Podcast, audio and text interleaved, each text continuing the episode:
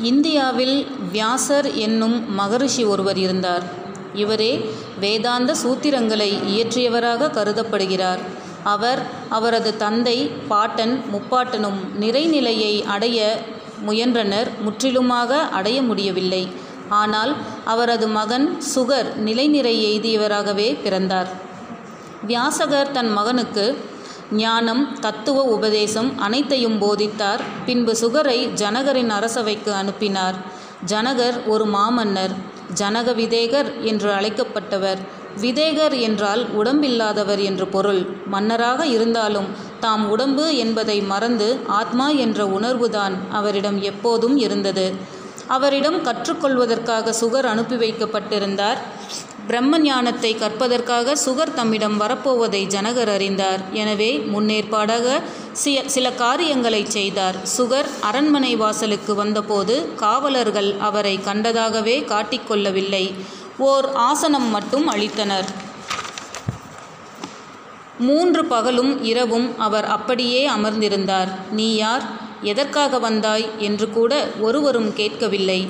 சுகரோ நாடு முழுவதும் போற்றப்படும் மகரிஷியான வியாசகர் வியாசரின் மகன் சுகரும் மிக மரியாதைக்குரியவர். ஆனால் ஒரு கா ஒரு காவலர் கூட அங்கே அவரை பொருட்படுத்தவில்லை.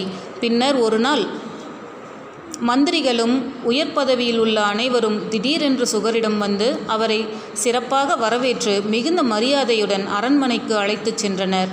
அழகிய அறைகளை காட்டினர். வாசனை திரவியங்களை கலந்த நீரில் குளிப்பாட்டினர். அற்புதமான ஆடைகளை அணிவித்தனர். எட்டு நாட்கள் இப்படி மிகச்சிறந்த ஆடம்பரத்தில் அவரை வைத்தனர். ஆனால் தமக்களிக்கப்பட்ட இத்தகைய மாறுபட்ட உபசரிப்புகளினால் சுகரின் ஆழ்ந்த கம்பீரம் கலந்த அமைதி தவழும் முகத்தில் ஒரு சிறு மாற்றம் கூட தென்படவில்லை. வாசலில் காத்திருந்த போது காத்திருந்த போதும் இப்போதும் இந்த ஆடம்பரத்திலும் அவர் ஒரு போ ஒரு போலவே இருந்தார்.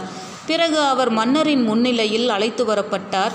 அரசர் சிம்மாசனத்தில் அமர்ந்திருந்தார். அங்கே இசையும் நடனமும் வேறு பல கேளிக்கைகளும் நடந்து கொண்டிருந்தன. மன்னர் சுகரிடம் ஒரு கிண்ணத்தில் விளிம்பை தொடும் அளவு பாலை ஊற்றி கொடுத்து அதில் ஒரு துளி கூட சிந்தாமல் அந்த சபையை ஏ ஏழு முறை சுற்றி வருமாறு கூறினார். பாலனாகிய சுகர் அந்த கிண்ணத்தை கையில் எடுத்துக்கொண்டு இசையும் இனிய முழங் இனிய முகங்களும் அலைமோதும் அந்த சபையை வலம் வரத் தொடங்கினார். மன்னர் விரும்பியது போலவே ஏழு முறை சுற்றி வந்தார். ஒரு துளி பால் கூட சிந்தவில்லை. அவரை அனுமதிக்காமல் உலகின் எதுவும் அவரது மனதை பாதிக்க முடியாது. கிண்ணத்தை அவர் ஜனகரிடம் கொடுத்து கொடுத்தார்.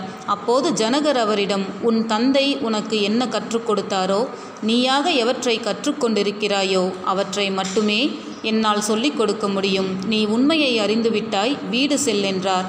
இவ்வாறு தனக்குத்தானே கட்டுப்பாடு உள்ளவன் மீது வெளியே வெளியிலுள்ள எதுவும் ஆதிக்கம் செலுத்த முடியாது. அவனிடம் இருந்து அடிமைத்தனம் விடை பெற்று விடுகிறது. அவனது மனம் சுதந்திரமாகிவிட்டது. அத்தகையவன் மட்டுமே இந்த உலகின் நன்றாக வாழ்வதற்கு தகுதி உடையவன்.